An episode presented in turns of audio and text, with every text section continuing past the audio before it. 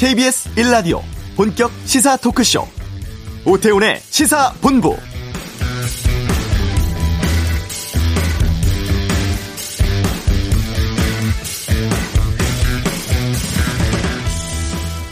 확진자가 집중 발생하는 수도권에선 강화된 거리두기 2.5단계가 13일까지 한 주도 연장됐고 매장들의 영업 제한도 확대가 되었습니다.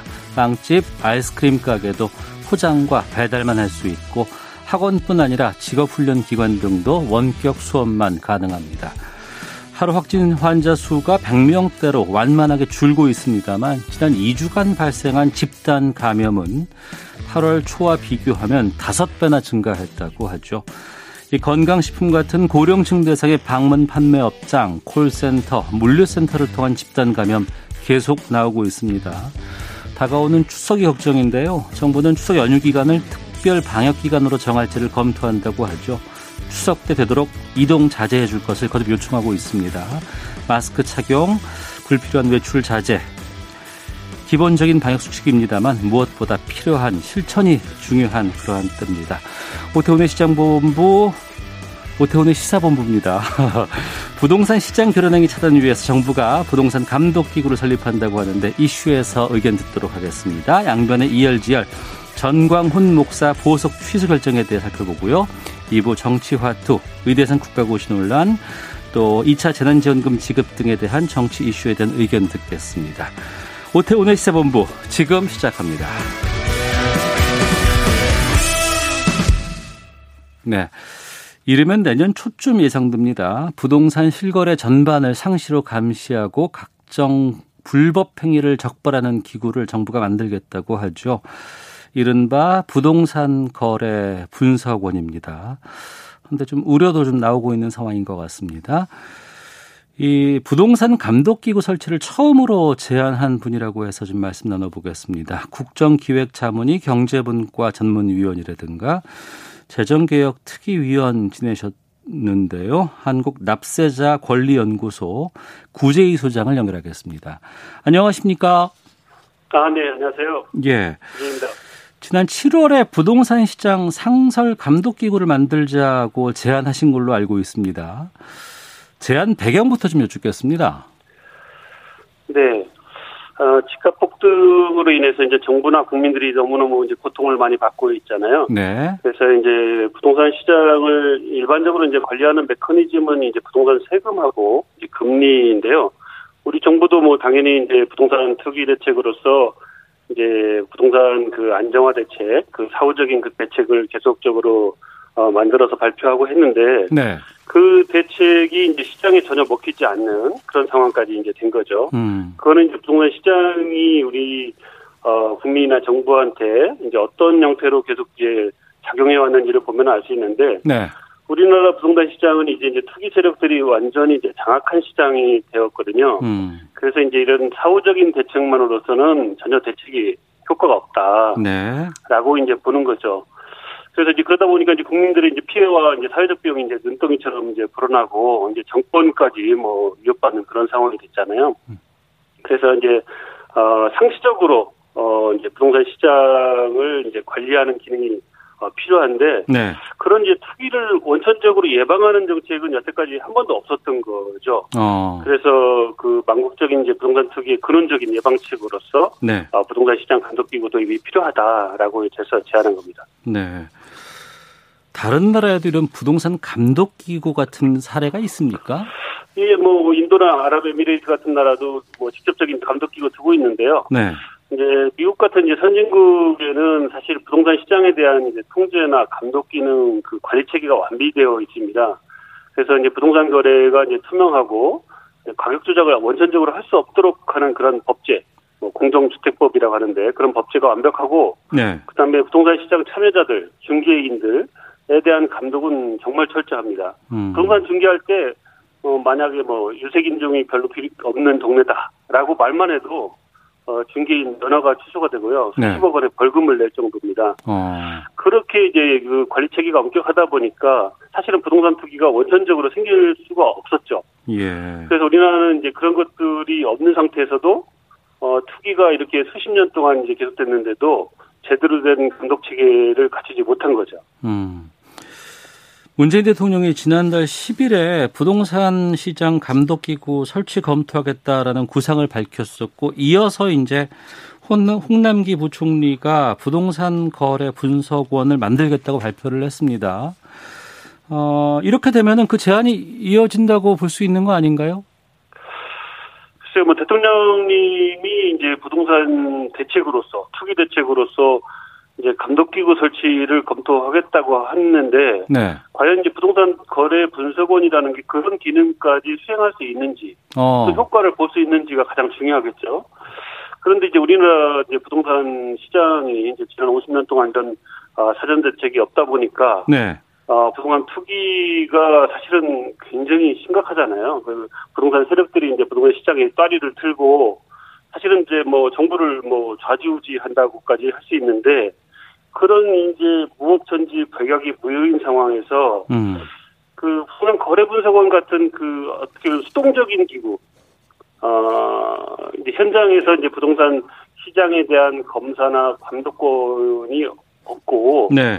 그 정보를 제대로 이제 분석하고 또 부동산 소비자들을 어, 보호할 수 있는 기능이 없는 상태에서 네. 보편적인 이런 기구로서 과연 우리나라 부동산 시장을 투기로부터 보호할 수 있는지 음. 좀 의문입니다. 왜냐면은 이제 투기가 사실은 이제 뭐 거의 산업화되어 있거든요. 네. 그래서 이제 이런 어, 사후적인 부동산 안정화 대책 또는 그 이런 근데 정보기구로서 단순히 그냥 뭐 한 40명에서 60명 정도 수준의 어 부동산 거래 분석원 정도 만들어서 금융거래나 예.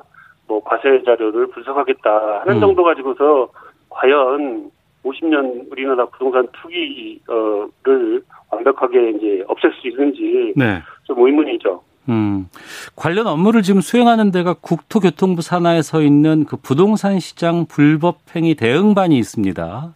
근데 이것을 확대 개편해서 이제 부동산 거래 분석원을 만들겠다고 정부는 발표를 했는데 방금 구재희 소장께서는 이 부동산 거래 분석원이 수동적인 기구일 뿐이다라고 좀 지적해 주셨어요. 그러면 어떤 식으로 좀 이걸 늘려야 된다고 보세요? 아니면 어떤 기능을 강화해야 한다고 보세요?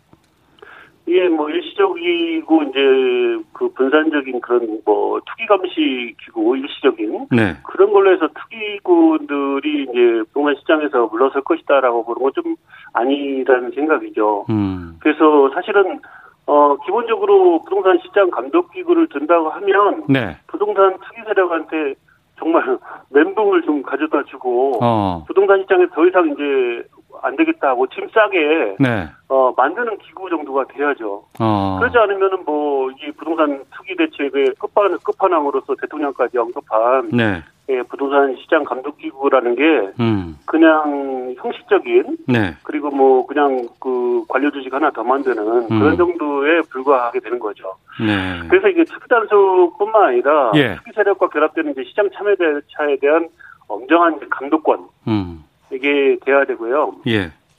그다음에 이제 부동산 시장을 이제 경기 부양에 쓰고 싶어하는 이제 사실은 정부 정권과 이제 행정에서 독립된 기구로 만드는 게 이제 핵심이죠. 어. 그런 면에서 볼 때는 이제 행정 조직을 늘리지 않고서도 네. 시장 감독 기능을 훌륭하게 수행하고 있는 이제 특수법인 형태의 어, 특별법에 의한 이제 금융감독원과 유사하게 네. 부동산 감독원을 두는 것이 가장 바람직하다고 봅니다. 네. 하지만 앞서서도 말씀하셨습니다만 뭐 50여 년간 이런 거 한 번도 안 했다고 하셨잖아요. 네네. 그 이유가 또 있지 않을까 싶기도 하고 부동산이라는 네. 사유 재산인데 이걸 좀 네. 과도하게 침해하는 게 맞느냐라는 비판도 있고 네. 정부가 집값 잡겠다고 거래 주체를 좀 과도하게 억제하고 있다라는 비판도 있습니다. 네. 이 비판에 대해서는 어떻게 생각하십니까? 부동산 시장이 지금 투기꾼들 때문에 투기 세력들 때문에 투기 수요 때문에 네. 이제 부동산 시장이 정상적으로 작동하지 않고 음. 국민들과 정부가 엄청난 피해를 보고 있잖아요. 네. 사회적 비용도 엄청나고 국민 갈등도 엄청납니다. 음. 그런데 사실은 이 부동산 감독 기구라는 것이 사실은 이제 어, 경제에 있어서 네. 금융시장에서의 금융감독원, 음. 그다음에 기업 간의 거래에 있어서 공정거래위원회, 뭐 심하게 얘기하면 우리 가까이 얘기하면 그냥 경찰 네. 같은 역할을 하는 거거든요. 어. 근데 그런 기구들이 국민을 감시하고 어 범죄자들을 보호하나요? 그렇지 음. 않잖아요. 예. 네, 국민을 감시 감독하는 게 아니라 부동산 세력 투기 세력들을 감독하는 거고 음. 국민을 보호하기 위한 거죠. 사유자 재산을 이제 침해하는 게 아니라 예. 오히려 국민의 주거권과 재산권을 지키기 위한 거고 음. 시장 경제를 더 잘하게 하기 위한 거죠. 네. 네. 어, 하나만 더 추가한다 네. 그러면 네네. 그 정부 기관이 뭐 특정한 정부 기관일 수 있겠죠. 부동산 거래자의 금융이라든가 과세 정보 같은 걸 좋아할 수 있고 이것을 또 계속해서 좀 파고들 수 있다 그러면 네. 좀 이게 통제하고 감시하는 것으로 악용될 수 있지 않느냐라는 지적도 있습니다. 네. 뭐 현재도 뭐 그런 정보기관이 있으니까요. 뭐 예, 그런 예. 의뢰를 할 수가 있습니다. 저는 어. 개인적으로는 뭐 부동산 시장 감독 기구에서 네. 뭐 다른 그 시장 관리와 어, 투기 단속, 시장 참여자에 대한 감독, 부동산 음. 소비자에 대한 보호 이런 걸 좀 촘촘하게 하면 되지. 네. 금융이나 과세 정보를 직접 조회할 권한을 출범 단계에서부터 부여할 필요는 없다고 봅니다. 네. 하지만 그런 권한을 뭐 꼭 필요하다고 해도 음. 사실은 이제 이것을 입법을 할 때 당연히 법지 법률이 필요하고요. 네. 그걸 적절하게 통제할 수 있는 법령을 갖춘다 그러면 음. 뭐 우리 지금 국세청이라든지 경찰이나 검찰에서 어 이런 개인 정보라든지 여러 네. 가지 그 법령을 그 남용해서 할수 음. 있는 그런 통제 장치들은 얼마든지 갖출 수 있거든요. 네. 그걸 통해서 얼마든지 어, 통제할 수 있다고 봅니다. 음. 국토교통부 발표를 보니까 이 부동산 거래 분석원은 불법 가능성이 큰 의심 거래에 대해서 어, 부동산 실거래 조사를 진행할 계획이라고 밝혔습니다. 근데 이제 개인 간의 뭐 부동산 거래 여러 가지 이런 것들이 어디까지를 좀 불법 의심 사례로 볼 것인가 이런 기준을 정하는 것도 좀 중요하지 않을까 싶은데요. 네, 뭐 그런 말씀도 많이 하시죠. 근데 그 사실 이제 불법이 뭐냐, 음. 그다음에 이제 시장 교란 행위가 뭐냐 이런 거에 대해서도 좀 혼란스러운 경우도 있는데요. 네. 사실 그 뭐 부동산 어 불법 행위 대응반에서 하는 거는 어 단편적으로 지금 이제 부동산 거래법이라든지 공인중개사법 같은 단속 법령을 위반했는지 네. 이런 것들을 이제 보는 거에 불과하거든요. 네. 시장 관리 기능은 사실은 없다고 봐야 되겠죠. 아. 단속하는 기능에 불과한 것이지 예. 시장에서 투기 수요를 예방하거나 음. 어, 투기 수요에 대해 투기적인 부분을 어, 감시하는 그런 기능들이 많지 않습니다. 네. 그래서 부동산 시장이 감, 어, 시장 감독기구가 출범하면 광범위한 이제 투기와 불법 행위에 대해서 상시적이고 통합적인 단속이 이제 가능해지거든요. 네. 그런데 지역별로 이제 이상 가격 급등이라든지 이런 어. 것들은 이제 경보 시스템이 이제 작동이 되고 예. 그다음에 전매 제한된 주택에 대해서 거래 상황들이 상시 관리됩니다. 음. 그러면 불법 전매가 원천적으로 차단되는 그런 어, 어, 방식이죠. 네. 그리고 또 이제 여러 가지 이제 그 감독기가 출범이 되면 이제 부동산 처벌 관련 법 운영 같은 것도 어 제정되고 개정되고 해서 음. 법규를 정비하고 네. 부동산 세제 쪽도 이제 보유세와 거래세 개편 로드맵을 국민한테 명확하게 제시하면은 더욱더 효과가 클 겁니다. 음, 전국적인 부동산의 시장 관리 기능까지 맡게 된다 그러면은 출범 규모는 어느 정도가 적당하다고 보세요? 뭐 인원이나 그 도직이나 이런 것들은 이제 뭐 입법자가 결정할 문제이기 때문에 저희가 뭐 뭐라고 할 수 없지만 네. 어 그런 기능들 아까 말씀드린 대로 어 부동산 시장에 대한 관리 그다음에 음. 감독권과 검사권의 시행 그다음에 부동산 소비자에 대한 보호 기능 이런 것들을 전체적으로 다 한다 그러면 예. 어 지금 정부에서 구상한 정도의 그런 규모는 상당히 어, 단편적이고 미흡하다고 보고요. 어. 조금 더 규모가 확대되고 네. 전체적으로 부동산 시장에서 통합적으로 관리가 되고 있다. 그리고 부동산 투기 세력이나 투기 수요들이 이 기구를 의식해서 더 이상 어 하면은 어 문제가 생길 것이다. 네. 라는 이제 인식을 할 수 있을 정도 수준이 돼야 되는 거죠. 어. 그럼 효율적인 관리가 되기 위해서 이것만큼은 꼭 권한을 좀 줘야 되겠다. 아니면 이런 권한을 줘야지만 부동산을 잡을 수 있다라고 한다는 거 있다면 어떤 걸 말씀하시겠습니까? 아까 말씀드린 대로 이제 그 부동산 시장에도 이제 금융 시장하고 똑같죠. 예. 부동산 시장 그 주체와 참여자들이 있습니다. 네. 그 어떤 분들은 이제 금융 시장은 이제 그 금융기관들이 있는데 음. 부동산 시장은 이제 그런 기관이 없어서 감독권을 뭐 행사할 수 없다고 하시는데요. 절대 그렇지 않고요. 지금 부동산 시장은 일반 어 개인 수요자만 있는 게 아니고요. 네. 그 부동산 법인이라든지 어 리츠라든지 펀드라든지 이렇게 다양한 이제 부동산 투자자와 참여자들이 있습니다. 네. 이런 분들에 대해서 이제 사실은 이제 부동산 시장을 굉장히 영향을 많이 미치는 부분이거든요. 최근에 이제 사실 외국인들까지 어. 또뭐 부동산 어, 펀드들이 뭐 아파트 전체 한 동을 샀다 이런 뉴스도 있었잖아요. 네. 그래서 이제 부동산 시장에도 굉장히 영향을 많이 미치기 때문에 이런 분들에 대한 검사권, 음. 그다음에 공인중개사 분들 이런 분들이 정직하게 중개 업무를 하시는 분들은 오히려 피해를 보고 네. 뭐 편법이나 불법을 저지르는 분들은 어 투기 이익을 보거나 중개 이익을 보거든요. 음. 또 불법적으로 중개하시는 분들도 너무 많습니다. 네. 그래서 어 중개 시장에 있어서도 그런 분들에 대해서 어 관리 감독을 하고 감독권을 이제 철저하게 행사하면 이 중개 업무와 관련돼서 어 부동산 투기 세력들이 이제 결합되지 않도록 네. 하는 이제 그 장치를 마련한다면 상당히 효과적일 겁니다. 음. 부동산 정책 부분도 좀 짚어보겠습니다. 지난주에 정부가 중장기 조세 정책 운영 계획 확정하면서 보유세라든가 양도세와 같은 이 부동산 세제를 지속 보완하겠다라고 밝힌 바 있습니다. 세제 중심의 정책으로 부동산을 좀 잡겠다라는 의지 표현 같기도 한데 이 부분은 어떻게 보십니까? 네, 부동산 정책에서 이제 세제가 굉장히 중요합니다. 다른 나라도 이제 세제와 이제 금리로서 이제 부동산 시장을 이제 그 관리를 하는데요. 네. 우리나라 같은 경우는 사실은 그동안에 이제 부동산 세제를 제대로 쓰지 못했죠. 음. 왜냐면은 이제 부동산 시장을 뭐 좀 침체돼 있다 그러면 그거 육성한다고 지난 이제 2014년에 박근혜 정부에서 네. 네, 부동산 3법을 통해서 이제 부동산 시장을 완전히 열었잖아요. 모든 투기 이익에 대해서 보장해주는 형태로 하고 개발을 장려하는 형태로 하다 보니까 네. 사실 지금 현재 부동산 이제 투기가 이제 벌어진 건데요.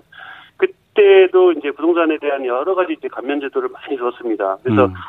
세금 제도가 부동산 시장을 통제하고 관리하는 기능을 수행하는 게 아니라 네. 우리나라에서는 오히려 이제 부동산 투기 세력한테 투기 이윤을 더 늘리는 효자였던 거죠. 음. 그러다 보니까 이제 부동산 시장에서 세제가 전혀 힘을 못 쓰는 그런 형국이 된 겁니다.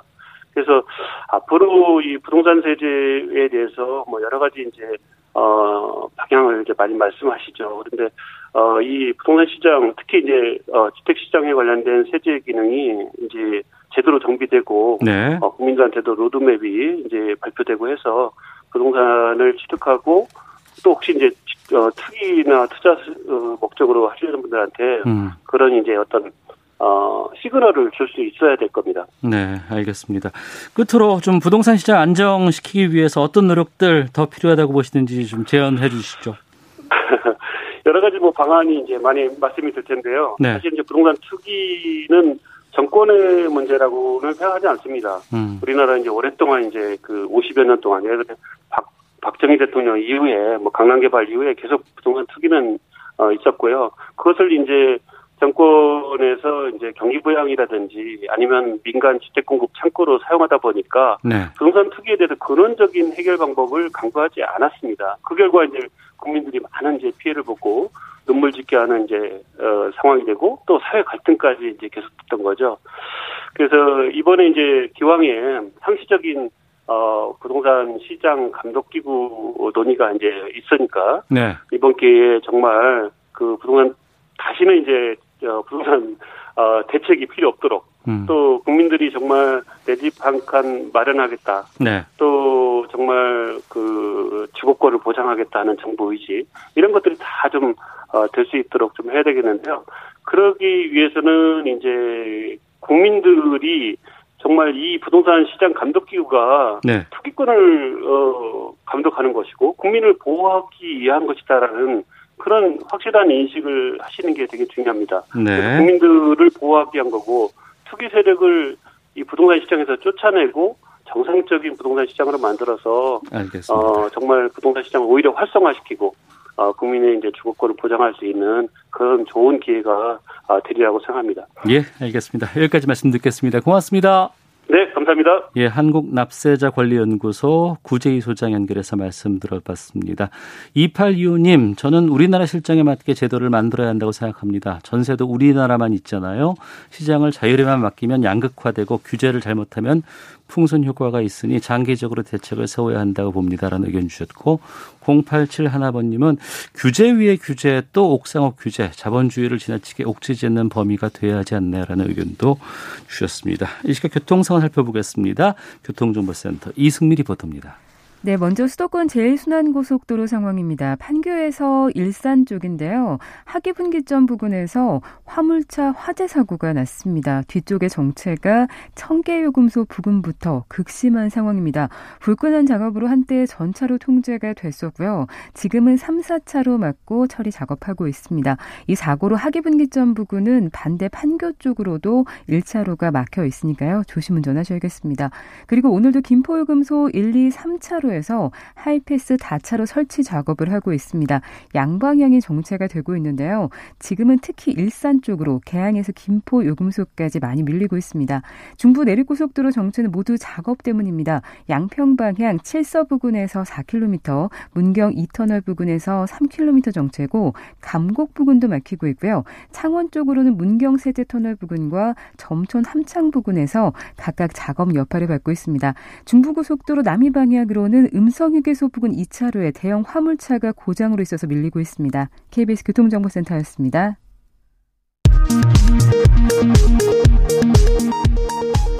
헤드라인 뉴스입니다. 국내 코로나19 신규 확진자가 136, 136명으로 집계돼 엿새째 100명대로 나타났습니다. 신규 확진자 가운데 국내 발생은 120명, 해외 유입 사례는 16명입니다. 하지만 하루 새 사망자가 5명 늘어 누적 사망자는 341명이 됐습니다. 지난 8월 21일부터 무기한 집단 휴진을 이어왔던 전공의들이 오늘 오전 7시를 기해 병원으로 복귀하기 시작했습니다. 집단 휴진을 시작한 지 18일 만입니다. 전공의들이 집단 휴진을 끝내며 의사 국가고시 문제 해결을 요구한 가운데 국회 보건복지위원회 여당 간사인 김성주 의원이 행동에 책임을 지라며 구제는 어렵다는 입장을 재차 밝혔습니다. 김상조 청와대 정책실장은 취약계층에 지급하기로 한 2차 긴급 재난지원금과 관련해 소득증명 절차 없이 지급하는 방법을 찾으려 한다며 현금이 직접 나가지 못하는 경우에도 대상자 통보는 완료하려 한다고 밝혔습니다.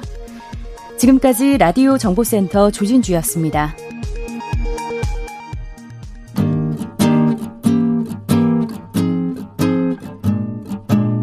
KBS 1라디오 오태훈의 시사본부 여러분의 참여로 더욱 풍성해집니다. 방송에 참여하고 싶으신 분은 문자 9730번으로 의견 보내주세요. 짧은 문자는 50원, 긴 문자는 100원의 정보 이용료가 붙습니다. 애플리케이션 콩과 마이케이는 무료고요. 시사본부는 팟캐스트와 콩, KBS 홈페이지를 통해 언제나 다시 들으실 수 있습니다. 많은 참여 부탁드려요. 네, 사회를 뜨겁게 달군 이슈를 다뤄보는 시간입니다. 양변의 이열지열, 양지열 변호사와 함께합니다. 어서 오세요. 네, 안녕하세요. 예. 공직선거법 위반 혐의로 구속됐다가 풀려났었죠. 전광훈 목사가 법원의 보석 취소 결정으로 재수감됐습니다. 140일 만에 재수감됐어요. 근데 4월 20일 날 보석을 받아서 나와 있다가 이제 재수감됐으니까 날짜로는 음. 그렇게 된다고 하더라고요. 예. 그러니까 말씀하신 것처럼 애초에 구속이 돼 있었던 구속 상태에서 재판을 받다가 예외적으로 이제 우리는 이제 법전에는 일반적으로 보석을 해주라고 하지만 음. 사실 보석 받는 경우가 많지는 않으니까 네. 예외적으로 엄격하게 조건을 달아서 어, 자유의 몸을 한시적으로 줬던 건데 음. 보석 조건을 위반했기 때문에 다시 이제 보석을 취소하고 재수감한 겁니다. 그 보석 조건을 위반했다라고 네. 이제 하셨는데 그러면 어떤 부분들이 보석 취소의 원인이 됐다고 보세요? 음, 구체적으로 본다 그러면 지금 전 씨 같은 경우에는 공직선거법 위반이었고 네. 그래서 공직선거법 위반이 다른 게 아니라 집회에서 사실상 선거운동을 했다 불법적인 선거운동을 했다라는 음. 거였으니까 보석을 해주면서도 그런 식의 불법적인 집회를 하지 말라는 거였거든요. 네, 네. 집회 나가지도 말라 그랬죠. 네, 집회 나가지 말라는. 네. 그게 그러면 보석 취소하겠다라는 거였어요. 어. 근데 아시다시피 이제 광복절에 아, 어, 보수단체에서 주관했던 집회에 참석을 했고 거기서 뭐 15분, 16분 가량 연설도 했었고 음. 꽤 중대한 역할을 했다. 단순 참석도 아니고 중요한 네. 역할을 했다라고 보, 본 거죠. 법원에서 음. 이제 보석 보증금도 몰수를 했으니까. 네. 근데 저는 이걸 보면서 왜 이제야 그러면 보석 취소를 했지라는 생각이 들더라고요. 그러니까 8월 15일 집회 이후에 재확산 얘기가 계속 나왔었고 네. 지금 거의 한 달째 다가 돼가는 시점이거든요. 네. 그러니까 지금 다른 것보다 이제 명분으로 명분이라기보다는 큰 이유는 음. 이제 확진 판정을 받았기 때문에 네. 어차피 보석 취소를 해도 구속해서 재수감할 수 없다라는 것인데 음. 근데 그렇다 하더라도 아시겠지만 그 이후에 확진 판정 받고 또 병원에 입원해 있는 동안에도 외부하고 끊임없이 연락을 하면서 메시지를 냈었고요. 예. 또 이제 나와서도 두 차례인가 기자회견을 하면서 음. 어 이게 뭐 광화문 집회로 인한 코로나 19 확산 이런 것들이 정부의 사기극이다. 예. 어, 그 교회를 탄압하기 위한 수단으로서 벌인 거다. 이런 식의 또 주장을 했지 않습니까? 네네. 그러니까 그게 그렇게 목소리를 내므로 인해서 음. 잘못된 생각을 한 가진 사람들에게 그 신념을 계속해서 유지해줬고 네. 그 결과 지금 아직까지도 사랑제일교회 신도들 중에서는 검사를 받지 않고 있는 사람들이 있고요. 네. 신도 내지는 뭐 모임에 참계 참가했던 사람들 음. 그리고 뭐 얼마나 역할을 하고 있는지는 알려지진 않았습니다만 뭐 개천절 집회도 다시 한다는 얘기도 그래서도 나오는 것도 분명히 영향이 있을 겁니다. 그래서 네. 저는 하루라도 빨리 이렇게 그러니까 서면으로 지금 취소를 했거든요. 음. 뭐 심 불러서 심리한 것도 아니고 그럴 거였으면 하루라도 빨리 보석 취소를 하고 네. 신분 자체를 이제 구금 중인 상태로 바꿔서 치료를 할 수 있도록 하면 음. 뭐 구치소에 안 보내더라도 외부와의 메시지 이런 것들은 끊을 수 있지 않았을까. 그게 네. 훨씬 방역에도 도움이 되지 않았을까 싶은 생각이 듭니다. 예. 전광훈 목사는 이제 구치소로 재수감됐고 네. 또 서울시라든가 건강보험공단은 사랑제일교회를 상대로 이제 구상권 청구하겠다고 지금 밝히고 음. 있거든요.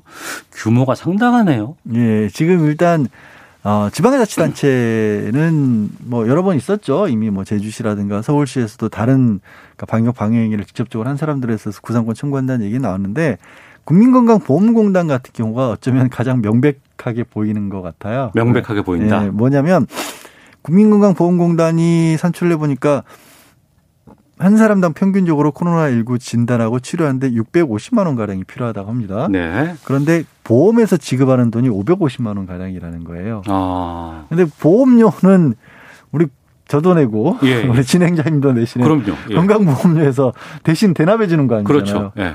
근데 여기 나온 사람들 중에 일부 같은 경우에는 방역에 협조는커녕 방해를 했고 어. 그래서 정말 마지못해 이 진단을 받은 사람들도 있기 때문에 네. 그러면 이 사람들은 본인 과실로 인해서 명백한 과실로 누군 뭐 걸리고 싶어서 걸린 사람은 없겠지만 음. 과실로 인해서 걸린 거고 이런 사람들까지 국가가 치료비를 부담해 줘야 되나 정확히는 국민들이 낸 건강보험료로 하는 건 부당하다. 네. 그래서 건강보험료로 일차적으로 지급을 했지만 그걸 회수하겠다는 겁니다. 음. 그런 의미의 구상권이라서 기존에 나왔던 것들하고는 조금은 다릅니다. 네. 그리고 그 사랑 제일교회 주변에 있는 상인들 있지 않습니까? 예. 이분들 나 막대한 손해를 입었다. 어. 저 교회 때문에 예. 어나 그래서 이거 다시 좀 소송 손해배상 요청하겠다라고 하고 있는 것 같은데 예. 이거는 좀 어떻게 보세요? 이분들 굉장히 어려움을 지금 아니어도 뭐 소상공인분들은 다 어렵죠. 아, 그럼요. 다 어려운데 예. 이분들 같은 경우 일단 제일교회에는 명도 소송에서 패소를 해서 교회를 넘겨줘야 되는 상황입니다. 이미 이미 확정이 돼 있는 네, 상황이군요. 이미 확정. 그걸 뭐 감정가라는 80억 조금 넘게 나온 것을 500억을 주지 않으면 안 비워주겠다라고 버티고 있는 상황이고 네. 이게 또 참 이게 문제가 여러 가지가 얽혀 있는 거예요. 전 목사 같은 경우는 그렇게 해서 교회를 비워달라는 것 자체를 어, 탄압이다라는 음. 식으로 이제 얘기를 하고 있고 네. 그 쫓아내기 위한 명분을 만들기 위해서 광화문 집회 책임을 우리에게 덮어씌웠다 이런 비슷한 얘기들도 하고 있거든요. 어. 그, 그러면서 그거를 지켜야 된다고 해서 어 신도들이라든가 아니면 관련자들을 못 떠나게 그 주변에서 묶어놨던 겁니다. 네. 그러니까 공동생활을 한 거죠. 음. 그러다 보니까 코로나19가 이제 그 사람들 사이에서 많이 확산이 된 거고 그런 일이 거기서 이어지고 있으니까 주변에 뭐 정말 가고 싶지 않을 거 아니에요. 보통 일반적인 사람들이라면. 음. 그래서 이제 재래시장 뷰포에 있는 상인, 상인들 한 182명 상인들이 정말로 몇 달 동안을 완전히 이제 소득이 없는 그런 상황이 돼버린 거죠. 네. 그래서 말씀드린 것처럼 그렇게 어, 이미 명도성이 끝난 교회를 비켜주지 않는 것도 불법이 되는 거고 음. 그 가운데 코로나19가 또 그렇게 되면 그 가운데서 더 퍼져나가게 된 것도 어찌 보면 본인들도 감염은 됐지만 그것도 역시 이건 과실이거든요. 네. 그것 때문에 줄어든 매출 부분을 소송으로 구상을 하겠다는 겁니다. 음, 예. 알겠습니다. 400명대까지 치솟았던 확진자가 신규 확진자가 오늘은 이제 100명대로 다시 네. 지금 최근에 계속 완만하게 지금 줄고 있는 상황입니다. 이런데 지금 10월 3일 개천절 또 10월 9일 한글날 이럴 아. 때 계속해서 또 일부 보수 단체에서 계속 집회하겠다고 하거든요. 음. 이거는 어떨까요? 글쎄 이건 정말 저도 뭐 적은 나이는 아닙니다만 평생 처음 겪는 일이고요. 뭐 인류가 최근 들어서 이런 식의 팬데믹이라고 하죠. 전 세계가 감염병 때문에 고통을 겪는 일은 정말 몇십 년 만에 처음 아니겠습니까? 음. 글자 그대로 비상 상황입니다. 네. 그러면 여기에 대해서 어떤 식의 뭐 저는 뭐 집행 행정부에 집행하는 쪽은 아니 당연히 관계자는 아니지만 그, 그에 걸맞는 정도의 자세로 이거를 막아야 될 것 같고요. 음. 그리고 아마 많은 국민들은 그렇게 막는 거에 공감하지 않을까요? 힘을 실어주지 않을까 싶습니다. 뭐 음. 이게 일상적인 상황처럼 뭐 집회 결사 이런 것들을 따질 때는 아니지 않은가. 네네. 네, 감염병 예방이 우선이다. 네. 알겠습니다. 하나만 더 좀 여쭤보죠. 지난주에 그 김경수 경남도지사의 결심 공판이 있었습니다. 검찰이 어, 구형량을 발표를 했는데 징역 6년 네. 했어요. 그 컴퓨터를 이용해서 이른바 댓글 작업이란 걸 했고 그게 음. 이제 업무 방해가 된다는 거고요. 네. 또그 대가로 인해서 어, 어떻게 보면 공직을 제한한 부분이 공직선거법 위반이다라고 해서 각각 두 개를 합했을 경우에 이제 6년이 되는 겁니다. 1심 때보다도 구형량을 오히려 1년을 더 늘렸습니다. 음. 네. 그러니까 그, 어, 댓글을 시, 시연? 예. 예 이거 한 거를 참여했느냐, 예, 봤느냐. 예. 이게 지금 가장 큰 쟁점인 거죠. 그렇죠. 근데 지난 이번 결심 전에 이제 그 재판에서 크게 화제가 됐던 게 네.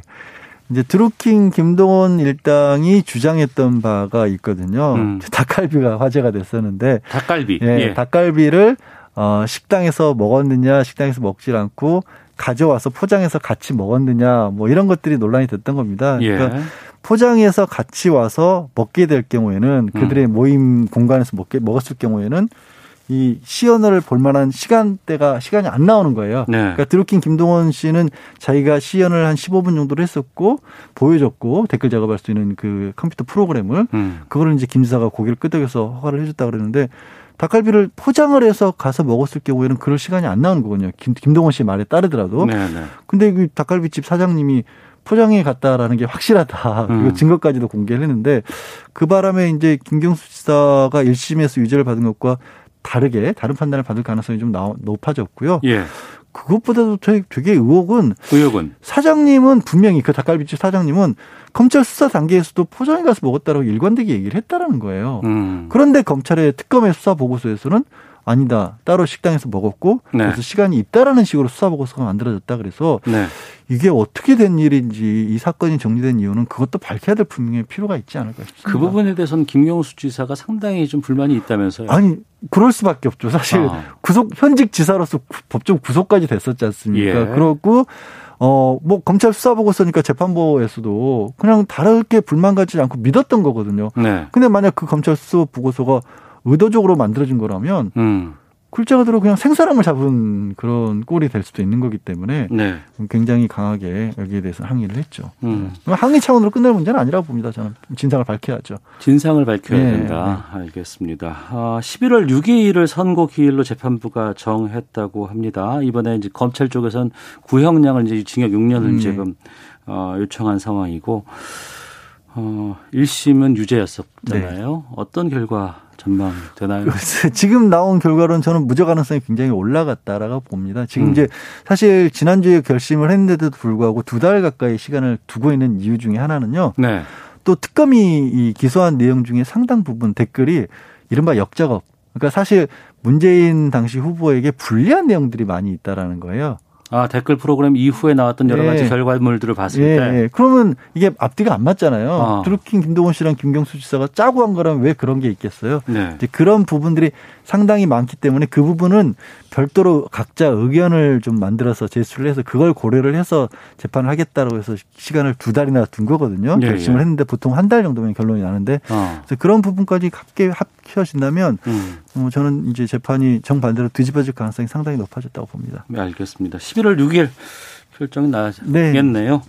자, 양변의 이열지열 지금까지 양지열 변호사와 함께했습니다. 말씀 고맙습니다. 네, 고맙습니다. 예, 잠시 후 2부 정치와 투 있습니다. 의사 국가고시 문제에 대한 정치권의 입장 들어보는 시간 갖겠습니다.